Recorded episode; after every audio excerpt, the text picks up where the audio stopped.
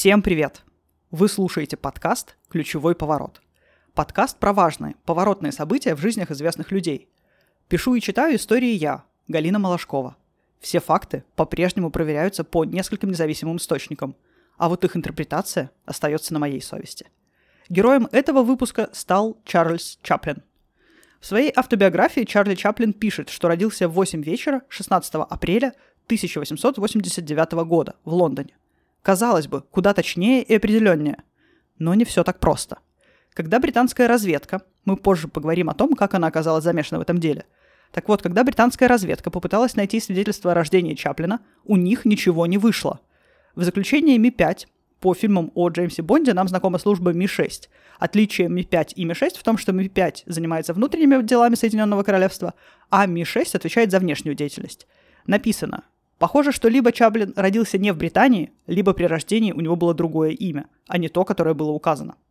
Дочь Чаплина, Джеральдина, в 2012 году на кинофестивале в Одессе скажет «Возможно, Одесса его родина.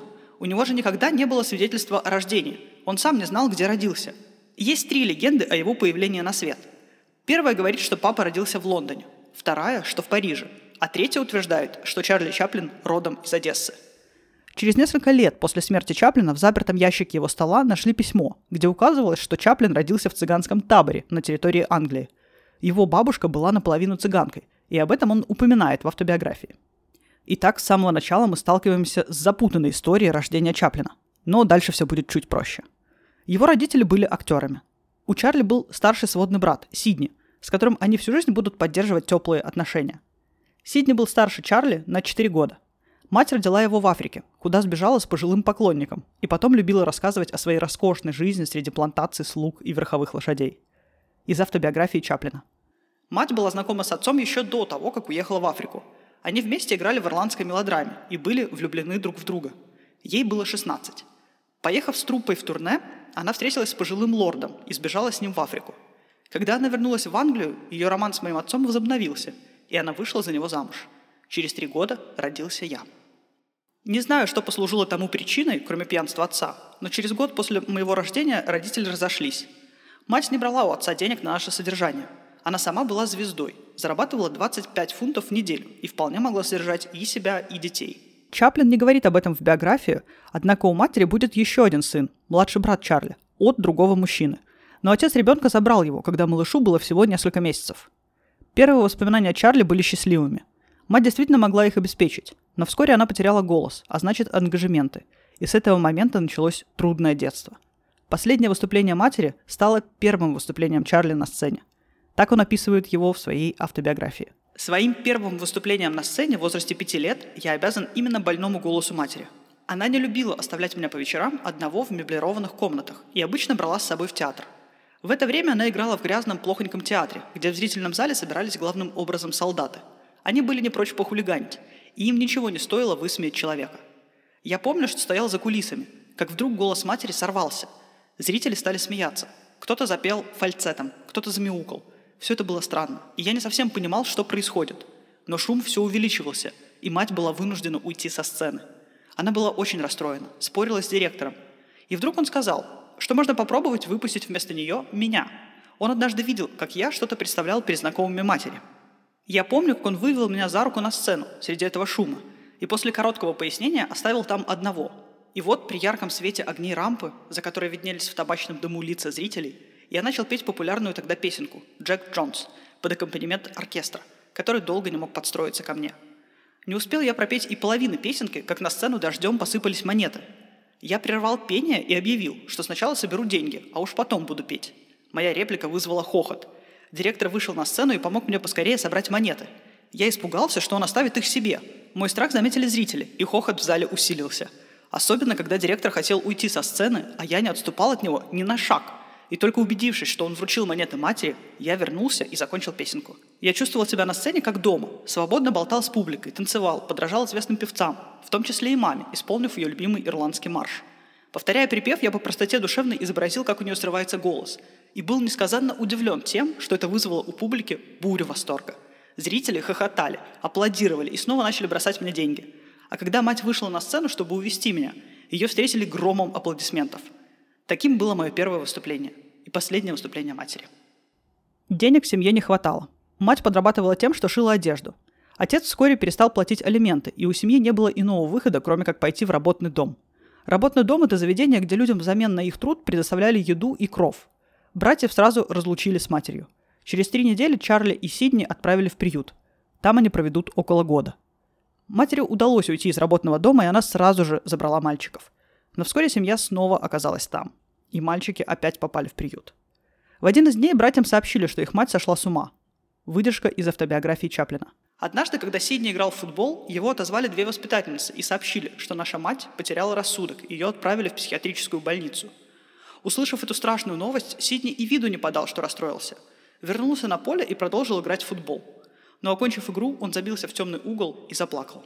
Когда он мне рассказал о нашем горе, я долго не мог поверить. Я не плакал, но мною овладело отчаяние. Зачем она это сделала? Мама, такая веселая и беспечная, как она могла сойти с ума? У меня было смутное чувство, будто она потеряла рассудок нарочно, чтобы не думать о нас. Мое сердце сжималось от отчаяния, и мне чудилось, что я вижу ее перед собой. Она жалобно смотрит на меня, и ее ветром относит куда-то в пустоту. Через неделю нам официально сообщили, что наша мать заболела душевным расстройством, и суд обязал отца взять на себя заботу обо мне и Сидне. Сумасшествие матери вполне возможно было связано с недоеданием. В самые трудные времена она старалась накормить мальчиков, а сама оставалась без еды. Некоторое время братья прожили у отца – у него была новая семья. К тому моменту отец уже страдал алкоголизмом. Во многом виной тому была работа в варьете, потому что после спектакля исполнителям полагалось зайти в буфет и выпить в компании зрителей. Некоторые театры выручали больше денег в буфетах, чем в кассах. И кое-кому из звезд платили большое жалование не столько за их талант, сколько за то, что большую часть этого жалования они тратили в театральном буфете. Мать Чарли Сидни выздоровела, ее отпустили из лечебницы. Она сразу приехала забрать сыновей. Чарли стал выступать и гастролировать с ансамблем «Восемь ланкаширских парней». О школьном образовании пришлось забыть, нужно было зарабатывать. На выходные Чарли возвращался в Лондон. В один из таких приездов мать, обеспокоенная внешним видом и здоровьем сына, написала письмо руководителю коллектива, на что тот разозлился, и Чарли перестал выступать с ансамблем. Сидни устроился работать на почту. Мать продолжала шить. Отец исправно уплачивал элементы. Но он умер от алкоголизма, когда Чарли исполнилось 12. Финансовое положение семьи, которое и без того было весьма удручающим, снова балансировало на грани отправки в работный дом. Маленькому Чарли ничего не оставалось, как тоже найти работу. Он перепробовал много разных профессий, даже был стеклодувом, но щуплость и возраст не позволяли ему быть полноценным работником. У мамы Чаплина снова обострилось заболевание, и ее забрали в лечебницу. В это время брат Сидни был в море. Он устроился гарнистом на пассажирский пароход. Врач спросил Чарли, где он будет жить, и Чарли, зная, что при честном ответе его отдадут в приют, сказал «У дяди». Чарли прожил один до возвращения брата. Мечта стать актером была и у Чарли, и у Сидни, и своевременные подработки они рассматривали не более как способ заработать денег на жизнь до того момента, как их мечта осуществится. Удача улыбнулась Чарли, и он получил роль. Когда ему вручили текст, Чаплин волновался, что его сразу попросят прочитать его, а читал Чарли плохо. Но все обошлось. Текст Чарли должен был учить дома – Сидни помог ему выучить эту роль. И игра Чарли очень понравилась зрителям. Вскоре Сидни тоже получил роль, и они стали гастролировать вместе. Когда Чарли было 17, его пригласили в театральное предприятие «Карно», которое занималось постановкой скетчей и пантомим для разных мюзик-холлов. Вместе с группой «Карно» Чарли отправляется на гастроли в США. Его гастроли занимают почти два года. Затем Чаплин ненадолго возвращается в Лондон и снова уезжает в США, где решает остаться. Он заключает контракт со студией Keystone, и здесь начинается его путь в кинематограф. По прошествии лет кажется, что все у Чаплина получалось легко, и его путь к аллее звезд не сопровождался никакими терниями. Но, конечно же, это иллюзия. Кино на студии Keystone снималось не так, как снимаются фильмы сейчас. Один фильм занимал обычно один день съемок. Прописанного сценария не было. Один из продюсеров студии говорил, «У нас нет сценария, мы находим основную сюжетную линию, а затем следуем естественному ходу событий, пока они не приведут нас к погоне, а погоня составляет суть наших комедий». Ключевой поворот в жизни Чаплина происходит, когда ему было всего 24 года. И этим ключевым поворотом было рождение образа бродяги Чарли, который стал одним из самых узнаваемых героев 20 века. Всем известный образ бродяги родился спонтанно. Чаплина попросили смешно загримироваться для роли. Далее выдержка из автобиографии. «Я не знал, как мне гримироваться. Моя внешность в роли репортера мне не нравилась. По пути в костюмерную я мгновенно решил надеть широченные штаны, которые сидели бы на мне мешком – непомерно большие башмаки и котелок, а в руки взять тросточку.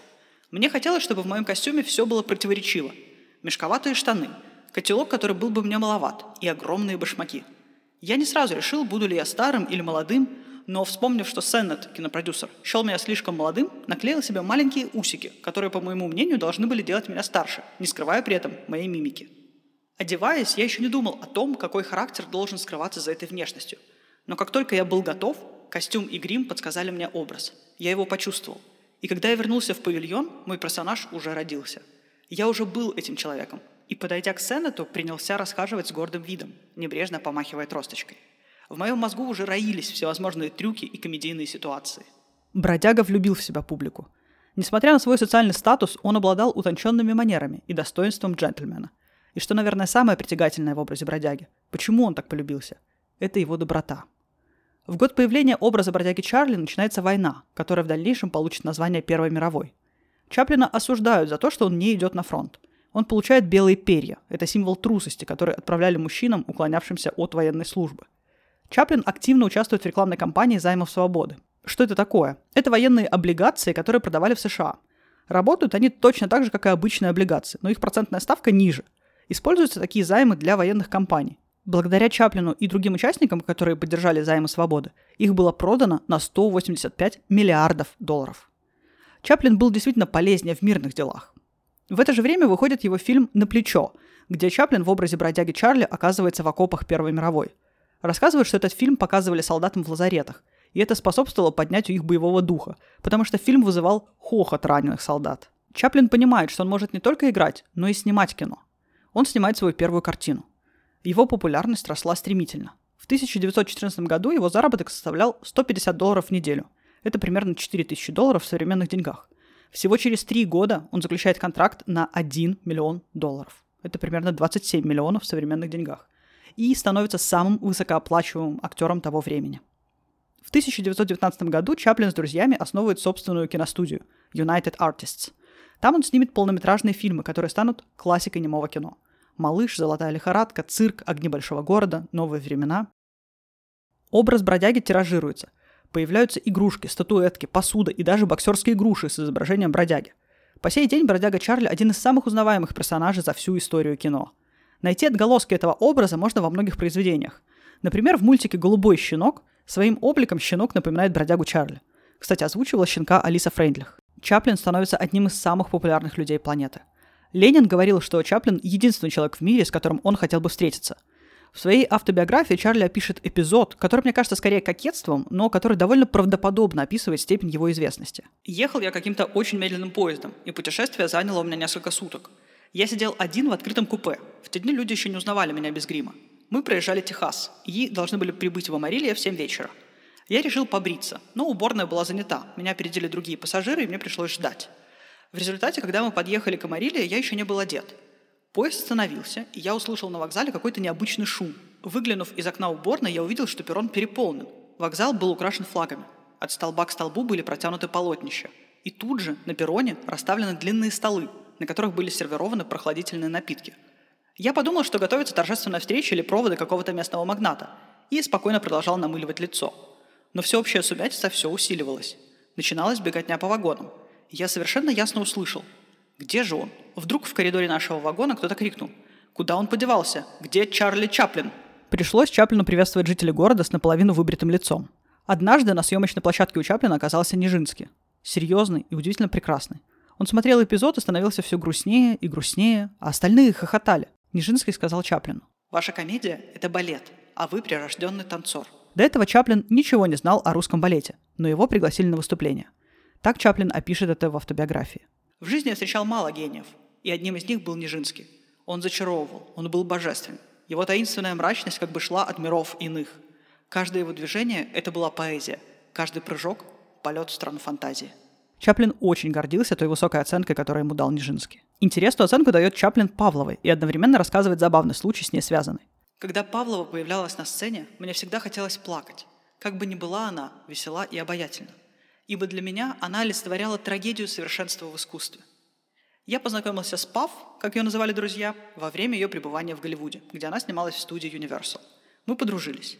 Невыносимо жаль, что камеры старого типа не были в состоянии воспроизвести лиризм ее танца, и ее великое искусство не сохранилось для мира. Как-то русское консульство давало обед в честь Павловой, на который был приглашен и я. Банкет был весьма официальный. Тосты произносились на французском и на русском языках. Если не ошибаюсь, из англичан только меня попросили произнести спич. Однако передо мной некий профессор расточал Павловой страстные похвалы на русском языке. Кончил же он тем, что расплакался, подошел к Павловой и горячо ее поцеловал. Я почувствовал, что мне его никак не превзойти в красноречии, и, встав, заявил, что английский язык слишком беден, чтобы выразить все величие искусства Павловой, и потому я буду говорить по-китайски. И начал бормотать что-то с китайским акцентом, приходя как профессор все в больше раж. Я заключил свою речь тоже поцелуем, но гораздо более пылким, укрыв наши головы салфеткой от посторонних взоров. Присутствующие разразились хохотом, и это разрядило торжественную строгость обстановки. Чаплин вместе с братом Сидни перевезли маму из Лондона в Америку. Известие о болезни матери Чаплин получит во время съемок фильма «Цирк». Вскоре она умрет. Ханна будет похоронена на кладбище в Голливуде. Актерская карьера Сидни складывалась успешно, но больше след он оставил в авиации. В 1919 году он основал первую частную американскую авиакомпанию, которая занималась внутренними перевозками. Чарли Чаплин работает много и усердно. Сам он говорил, что только в работе видел смысл жизни, все остальное – химера. Он изводил десятки дублей, чтобы снять так, как ему казалось правильным. Тогда такой метод был мало распространен в кино, и в основном все снимали с первого дубля. Чаплин был гением в придумывании гэгов. Есть такая история. Драматурга Чарльза МакАртура наняли в Голливуд писать видеошутки. Он спрашивал Чарли Чаплина. Есть банан и толстая дама. Она должна поскользнуться и упасть. Как сделать так, чтобы это было смешно? Что сначала показать? Банан или падение? Причину или следствие? Чарли Чаплин немедленно сказал. Ни то, ни другое. Дама переступает через шкурку банана и падает в канализационный люк, который она не заметила, потому что сосредоточилась на опасном банане. Чувствуете, какое мастерство за этим? Последним фильмом, где появился бродяга Чарли, стал фильм «Великий диктатор». Это первый звуковой фильм Чаплина. Даже после появления звука в кино Чаплин продолжал делать немые картины. Бродяга Чарли с изобретением звукового кино ушел в тень. Он смешил людей во время страшной Первой мировой войны, во время катастроф Второй, а потом, как во многих своих фильмах, просто ушел по дороге, стремящейся вдаль. Несмотря на то, что работа была главной в жизни Чаплина, его личная жизнь была весьма бурной. Его первой любовью стала танцовщица Хетти Келли. Чаплину было 19, а его избраннице 15. Они виделись всего пять раз, но Чаплин помнил о Хетти всю жизнь. Первой его женой стала Милдред Харрис. У них была большая разница в возрасте. Чаплину было 29, а его жене 17. Он женился на ней, потому что Милдред сообщила, что беременна. После свадьбы выяснилось, что это не так. Чаплин не был в нее влюблен. Об этом он вполне прозрачно говорит в своей биографии. Через три года они развелись. Процесс был тяжелым, и Чаплин, опасаясь, что у него могут отсудить фильм «Малыш», который он в это время монтировал, уехал вместе с пленкой в другой штат и монтировал фильм в гостиничном номере. Второй женой Чаплина стала Лита Грей. Лите на момент их свадьбы было 16. Чаплин женился на ней, потому что Лита забеременела, и ему грозила тюрьма за сексуальные отношения с несовершеннолетней. Существует версия, что роман Набокова «Лолита» был написан в том числе и под впечатлением от этой связи комика с юной Литой. Полное имя, кстати, Лилита. Может ли такое быть? Вероятность есть. Потому что история развода Чаплина и Литы широко освещалась в прессе. Но основная версия, откуда был подчеркнут замысел Лолиты, иная. Развод у Чаплина, как и в первый раз, был громким. Третий брак Чаплина был с Поллет Годар, и мы с ней с вами уже знакомы. После развода с Чаплиным она стала женой Эриха Марии Ремарка, которому уделено внимание в выпуске подкаста о Марлен Дитрих. Четвертой и последней женой Чарли Чаплина стала Уна О'Нил. Ее отец – знаменитый драматург и лауреат Нобелевской премии по литературе Юджин О'Нил. Он ушел из семьи, когда Уна была совсем маленькой. С дочкой он почти не общался. Муж Уны был младше ее отца всего на полгода. На момент свадьбы Уне было 18, а Чаплину – 54. Так об этом будет рассказывать дочь Чаплина и Уны. Дед считал, что мой отец – грязный старикашка, потому что когда папа попросил руки моей мамы, ей было 17, а ему 52. И, конечно, дед был категорически против их свадьбы. Можно предположить, что брак заключался по расчету, но эта теория рассыпается о факт. Уна и Чарли прожили вместе почти 35 лет. Уна родила Чарли 8 детей. Последний ребенок родился, когда Чаплину было 73 года. В том же году, когда состоялась свадьба Уны и Чарли, на Чаплина подали в суд о признании отцовства – и хотя анализ крови доказал, что Чаплин не был отцом ребенка, его обязали выплачивать алименты. Помните, в начале выпуска мы с вами говорили про британскую разведку, которая собирала досье на Чаплина?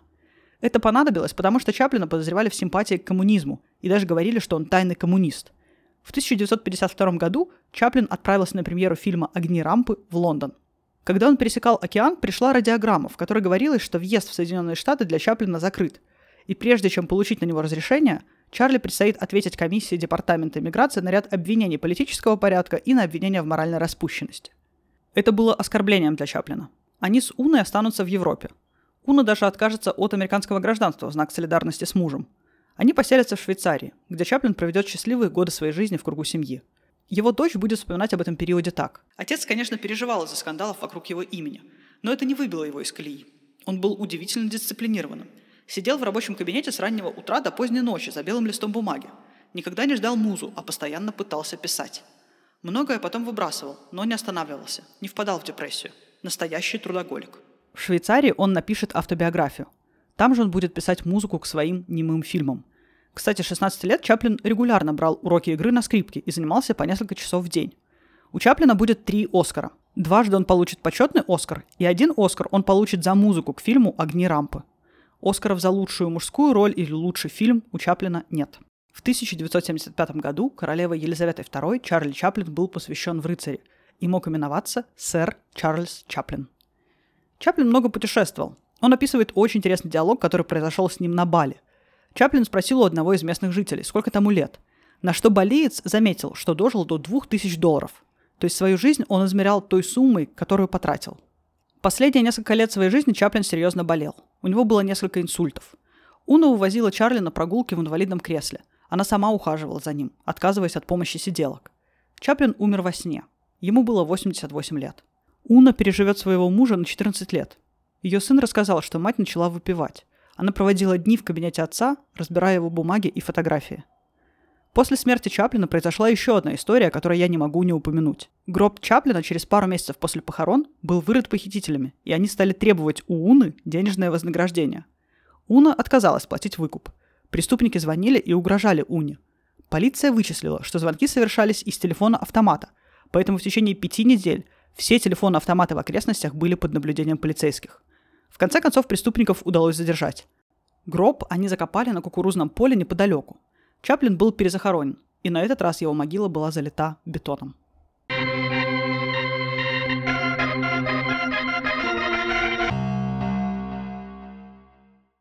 Большое спасибо за то, что вы послушали этот выпуск. Больше материалов к нему можно найти в моем инстаграме Малашкова латинкой. Не забывайте подписываться на подкаст «Ключевой поворот» на тех платформах, где вы его слушаете. Ставьте оценки, сердечки и оставляйте комментарии. Мне очень приятно получать ваши отзывы, где вы рассказываете, что взяли в библиотеке книгу Даррелла и читаете ее детям. Сходили в театр кукол на спектакль «Я Сергей Образцов», и он вам понравился. Ехали в грустном настроении на работу, но послушали подкаст про Барто, и хмурый день стал светлей. Я все эти отзывы читаю, и они меня очень греют и радуют. Это самая большая награда. Спасибо вам большое. И до встречи через две недели.